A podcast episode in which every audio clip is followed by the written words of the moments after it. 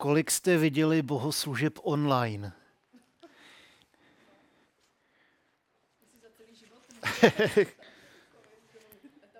Za poslední dva roky docela dost, že jo? Možná víc, než bychom chtěli, OK. Uh, já když si teď pustím YouTube, tak tam na mě vždycky několik bohoslužeb vyskočí. Uh, některý jsou živý přenosy z kostelů a zborů, některý byly natočený dopředu, některý byly dělaný spíš kvůli záznamu pro ty, kteří to nestíhali nebo z nejrůznějších důvodů nemohli přijít, jako třeba co děláme obzvlášť dneska. A některý jsou zase zaměřený na ty lidi, kteří do kostela nepáchnou jak rok dlouhý a pro ně někdo dělá tady tu službu. Takže nabídka je velice pestrá a každý si tam může najít to, co ho oslovuje. A samozřejmě ty nejlepší online bohoslužby jsou na kanálu Pochodení Praha. Co to ale vlastně je ta bohoslužba, že jo? To je, to je otázka. A proč je tak důležitá? A co to pro nás znamená? Jestli přece jenom není ten důraz na, ty, na tu hodinu nebo dvě hodiny jednou za týden možná až moc silný. A pak ještě důležitější otázka, co s tím mám dělat já v Praze v 21. století. Společně s váma chci přečíst dva texty z Bible, z Římanům a z Židům, ve kterým budeme hledat společnou odpověď na to, co je to bohoslužba. Jedno je od apoštola Pavla, pod to se podepsal, a druhý se říká, že je od apoštola Pavla, protože dopis Židům není, není podepsaný, ale tradice to přisuzuje apoštolu Pavlovi. Ten první dává spíš obecnou odpověď, ten druhý text je už trošku konkrétnější a dává tam nějaký praktický výstupy toho, jak bohoslužba může vypadat. A nadpis jsem si tomu dal bohoslužba za kostelem, protože to důležitý se kolikrát odehrává za kostelem, mimo ty čtyři zdi, mimo ty dvě hodiny, kterým říkáme bohoslužba. Stejně jako to důležitý se na každých konferenci a akci neděje v rámci programu, ale v rámci přestávek. A stejně tak to, co si pamatujeme ze školní docházky, je buď z přestávek, anebo z toho času za školou nebo mimo školu, když jsem jeden rok chodil na ČVUT, tak jsme v Dejvicích našli hospodu za školou, tak už jenom kvůli tomu názvu jsme tam museli zajít, aby jsme zjistili, co se tam odehrává. To samé, co všude jinde. Opravdová bohoslužba ale není aktivita na hodinu nebo na dvě a v neděli ráno nebo odpoledne nebo v sobotu, pokud jste adventisti, ale celoživotní nasměrování našeho bytí, našeho já, našeho srdce vůči Bohu ve kterém máme naději. A to se projeví na našich vztazích, na naší pohostinnosti, v našem manželství i v naší peněžence. A tady to říkám jako takovou tezi, jako takový úvod. A teď spolu s váma chci přečíst jeden verš z Římanům, ten možná budete znát z paměti ze 12. kapitoly. Pro boží milosrdenství vás vyzývám, bratři, abyste vydávali své životy jako živou, svatou a příjemnou oběť. To bude vaše pravá bohoslužba. A potom text ze Židům 13. Bratrská láska ať zůstává. Nezapomínejte na pohostinnost, díky ní někteří nevědomky hostili anděli. Pamatujte na vězně, jako byste byli ve vězení s nimi. Pamatujte na trpící, jako ti, kdo mají tělo. Manželství, ať si všichni váží a manželské lože, ať je bez poskvrny. Vždyť smilníky a zložníky čeká boží soud. Veďte nezištný život a buďte spokojeni s tím, co máte. Vždyť on řekl, nikdy tě neopustím a nikdy tě nenechám. Takže můžete vyznat s důvěrou, hospodine, můj zastánce, nebudu se bát. Co by mi mohl člověk udělat? Krásné texty, ve kterých se dočteme, když začnete dávat nadpisky těm jednotlivým kategoriím, že bohoslužba znamená lásku, znamená dobrou paměť a že se týká vaší peněženky. Znamená lásku a ke dvěma skupinám, k bratřím, to znamená k lidem věřícím, těm, kteří už Ježíši patří, a lásku k cizím. Je tam doslova, doslova filoxenia, je to tak? Čistě jsem nepomotal to slovo. To mám až kousek dál. Je tam to slovo, ano, filoxenia jako milování cizince, tudíž pohostinnost. Praktický výstup milovat, milování cizince je pohostinnost a proto pohostit někoho je praktickým projevem lásky. Společenství božího lidu prokázalo obzvlášť za poslední dva roky obrovskou kreativitu v tom, když hledali odpověď na otázku, co to je bohoslužba a jak v ní můžeme pokračovat, i když jsme v karanténě, i když je lockdown, i když, i když některý z nás jsou nemocní. A to, co si pod, eh, představíme pod tím pojmem bohoslužba, se taky hodně proměňovalo v průběhu času. Když dnes řeknu bohoslužba, tak si představíte něco, co podle mě je kulturně podmíněný obraz něčeho, co je záležitost posledních zhruba 200 let. Spoustu kostelů, ve kterých se bohoslužby konají, je mladší 200 let. Kdybyste ale řekli Židovi v 9. století před Kristem, co to je bohoslužba, tak řekne, že je to jasný jak facka. To je zvířecí oběť v Jeruzalémském chrámu za moje hříchy. Kdybyste se zeptal o trošku dřív, tak by řekl, no tak to je zvířecí oběť v mobilním chrámu vedle toho stanu, který máme už od Sínaje. Potom, co přišli Babyloniany a zničili Jeruzalém a zničili chrám, tak najednou židovství muselo hledat odpověď na otázku, co to je bohoslužba. Když nemáme chrám, nemůžeme přinášet oběť. Jak ta bohoslužba teda vypadá? A najednou se to těžiště přesouvá ke studiu písem a přesouvá se, přesouvá se k modlitbě. Najednou vzniká synagogální bohoslužba a dává to, dává to větší smysl v tom, když nemáme chrám. Najednou se scházíme kolem písma, scházíme se kolem modlitby a hledáme Boha a jeho vůli. Pak byl chrám obnovený, ale judaismus už zůstal i tady u té synagogální bohoslužby. Když čteme o Ježíši, tak on navštěvoval synagogy, kázal v nich, modlil se v nich, četli, četli a rozmluvali tam nad písmem. Takže už, už jako kromě té oběti ještě přibývá další důležitý rozměr bohoslužby a to je eh, společné studium Bible. Hebrejské Bible v Ježíšově případě tomu, co eh, nazýváme starým zákonem. Stejně tak, eh, stejně tak v křesťanství potom zákona, zákona i nového z chrámu se tak nestalo pouze místo oběti, ale místo, místo učenců, místo, kde se odehrávala teologická diskuze, kde bylo centrum náboženské vzdělanosti. A když se zrodilo křesťanství, tak první křesťané chodili do chrámu, protože byli zvyklí, byli to obrácení židé, tak chodili do chrámu a tam poslouchali kázání o Kristu. A poštol Pavel začínal svou službu ve všech městech tím, že zašel do synagogy a tam zvistoval evangelium na základě písem. Teprve mnohem později se začaly stavit kostely a bohoslužba se svojí formou a podobou začala blížit tomu, co známe dneska. Co to ale znamená bohoslužba? Je to služba Bohu, kterou děláme, nebo něco, co děláme pro Boha. Pro Žida to znamenalo přinášet oběti, Ježíš rozšířil to chápání o rozměru uctívání. Oslavujeme Boha v duchu a v pravdě. A apoštol Pavel mluví o logické bohoslužbě, a to je ten verš, který jsem četl. Přinášejte sami sebe jako živou svatou Bohu milou oběť, to, až je, to ať je vaše logická, rozumná, logiké latria, logická bohoslužba. Přinášejte sami sebe jako oběť Bohu. Smyslem bohoslužby je oslavit Boha a o to se snažíme eh, a proto děláme všechny ty věci v tu neděli, v tu hodinu nebo ty dvě hodiny, kterým říkáme bohoslužba, tak se snažíme, aby každá ta komponenta byla zaměřená tak, že oslavíme Boha. Oslavujeme Ježíše za to, že nás svolal dohromady jako církev. Nebýt jeho, tak máme v tuhle hodinu něco lepšího na práci, než, než chodit do kulturáků a, a, a bohoslužba by neexistovala, kdyby, kdyby nebylo Ježíše.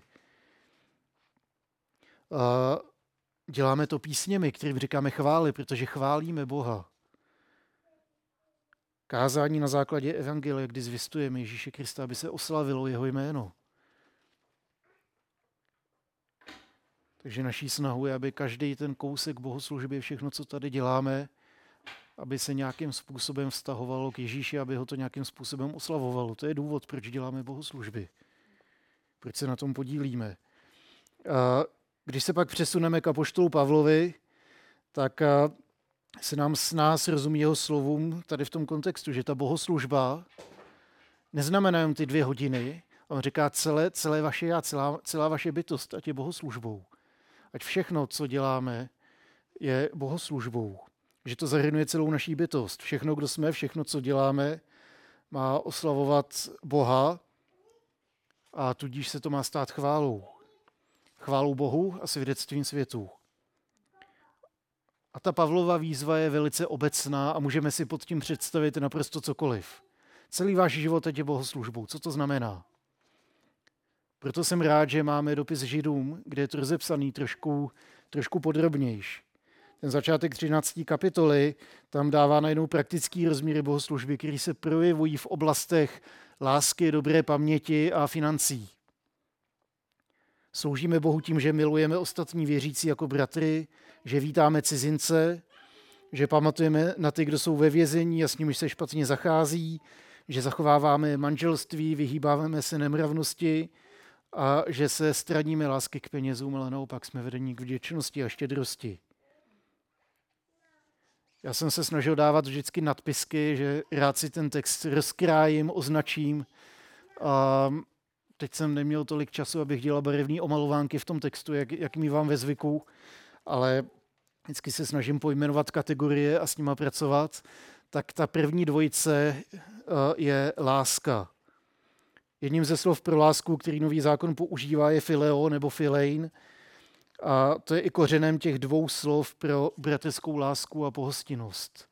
Philadelphia, filein adelphos, miluj bratra, a filein xenos, toho cizího, tudíž pohostinnost. Milování bratra a milování cizince.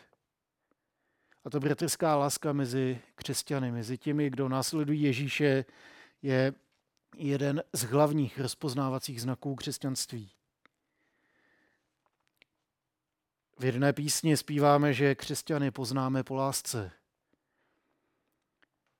To vychází z Ježíšových slov, kdy říká, podle toho všichni poznají, že jste moji učedníci, když budete mít lásku jedním k druhým. Jan 13.35. A tady tu lásku si možná vybavíte když zapřemýšlíte nad eh, tím obdobím, kdy jste, kdy jste uvěřili, kdy jste, kdy jste vydali život Ježíši, tak najednou to úplně zcela proměnilo náš pohled na církev.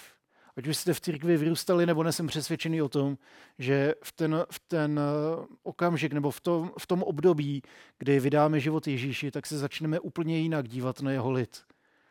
Už to není ta banda otravlých, vlezlých lidí, už to není Uh, už to není ta skupina, která je tak nesrozumitelná a dělá nějaké divné věci, ale najednou začneme být mnohem citlivější na tu jejich lásku. V konečném důsledku byla to právě láska křesťanů ke mně, cizímu víry, co mě přesvědčilo o tom, že ta zvěst je pravdivá.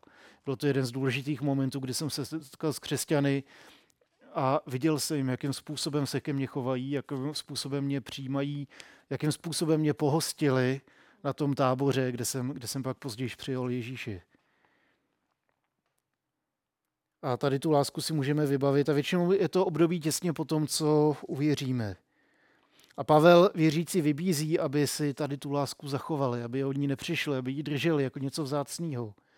Ať tady ta bratrská a sestrská láska zůstává mezi vámi. Nejenom k Bohu, ale jedni, jedni k druhým navzájem.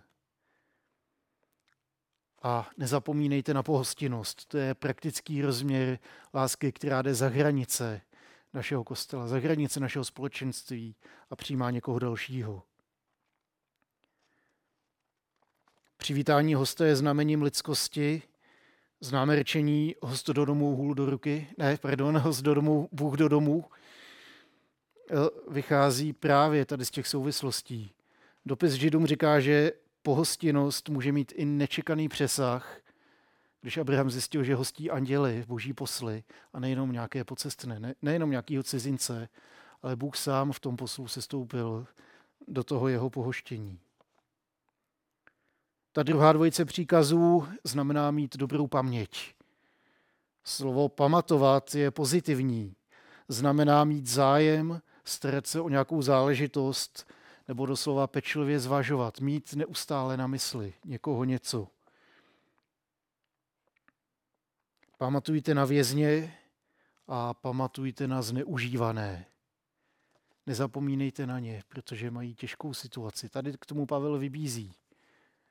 Křesťanská láska se projevuje i ve vztahu jak k domácím, tak i ke světu.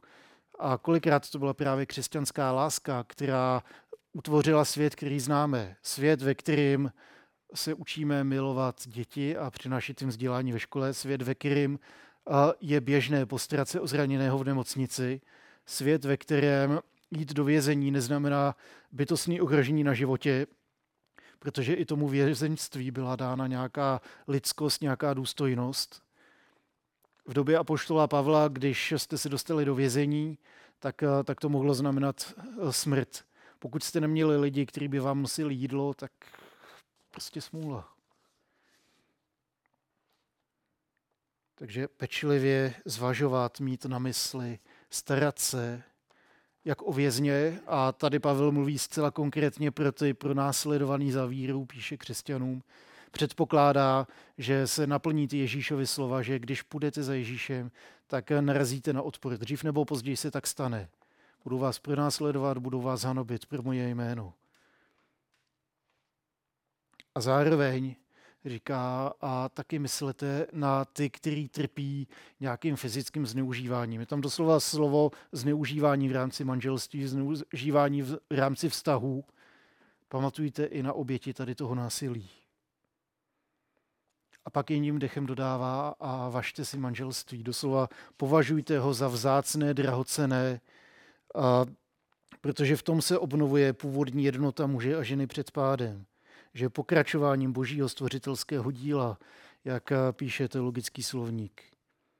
Manželství má být v církvi vzácné a ceněné, i když svět tvrdí opak.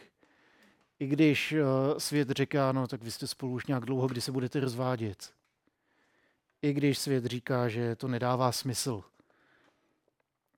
Mít harmonické manželství je nejen ku prospěchu našeho vztahu a našeho života, ale zároveň se stává tím odrazem božího vztahu k člověku, božího vztahu ke světu. Ukazuje na pokračování božího stvořitelského díla. A to vyvarování se nemravností je pak spíš praktická aplikace toho přístupu k manželství. A ty poslední dva imperativy toho textu, tak eh, ty se týkají především peněz, ale nejenom jich. Nezávičte a buďte vděční. To slovo, které tam je použité, doslova znamená milovat peníze, což jde proti bratrské lásce, což jde proti vděčnosti a proti celý řadě charakteristik, eh, které bychom mohli přisoudit Ježíšovým následovníkům. Ježíš o penězích mluvil hodně a často varoval, aby jsme, před nima ne, aby jsme vůči něm nezaujali nějaký nezdravý vztah. Když si nedáme pozor, tak nás můžou snadno pohltit a pokřivit náš charakter. Kde je tvůj poklad, bude tvoje srdce. Pozor na to, co je pro nás vzácné, do čeho investujeme, pokud si nejsme jistí tím, jak to teda vypadá s naší vírou, tak se podívejme, kam odchází spoustu našich peněz pravidelně, do čeho investujeme, co nakupujeme, za co utrácíme. To odhalí něco z našeho charakteru.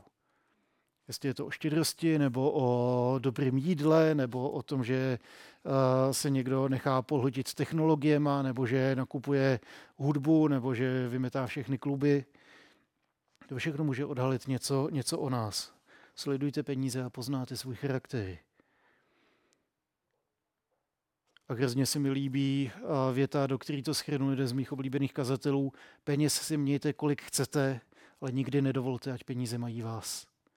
Myslím si, že tady to je hrozně důležitý, že materiální bohatství, finanční bohatství je zároveň symbolem požehnání ve starém zákoně. Myslím si, že tady to nepřestává platit, že pán Bůh, když žehná, tak se vám daří a daří se i vaší peněžence.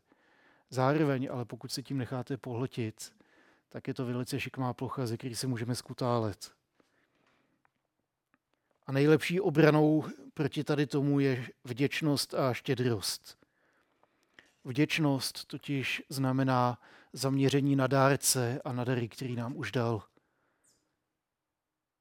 Závidění, což je to ty další věci, proti kterým tam varuje, tak je naopak zaměření na to, co nemáme a na ty lidi nebo ty místa, kde to můžeme získat.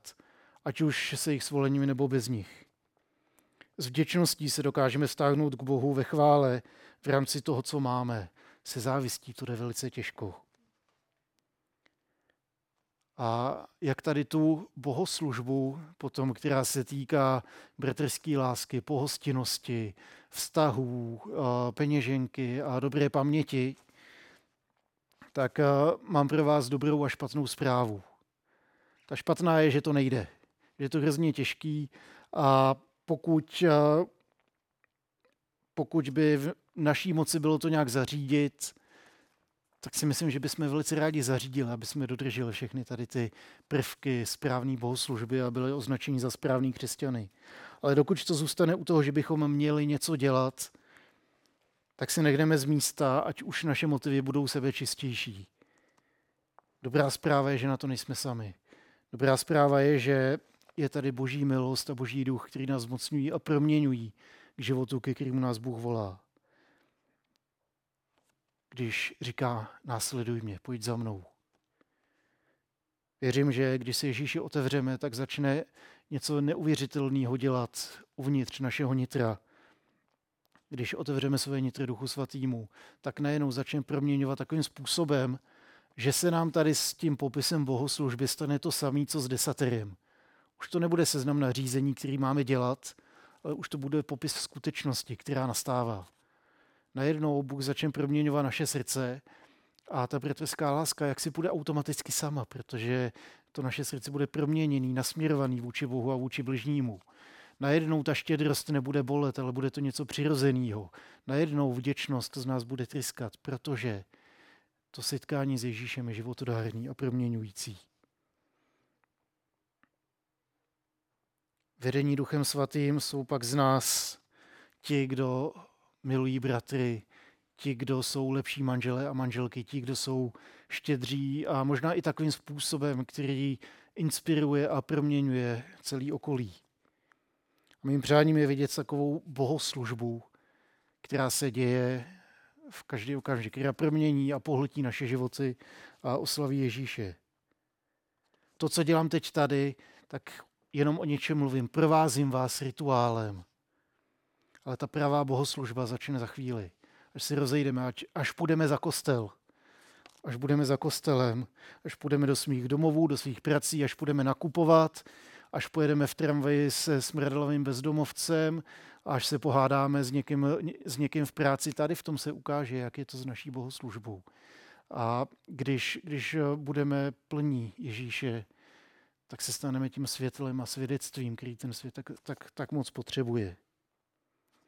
Moje přání jsou by i vámi, ať tady k tomu nám Pán Bůh žehná, ať nás k tomu vede, ať nás k tomu zmocňuje. Protože tady to je bohoslužba, která Boha oslaví, nás promění a světu se stane ke svědectví.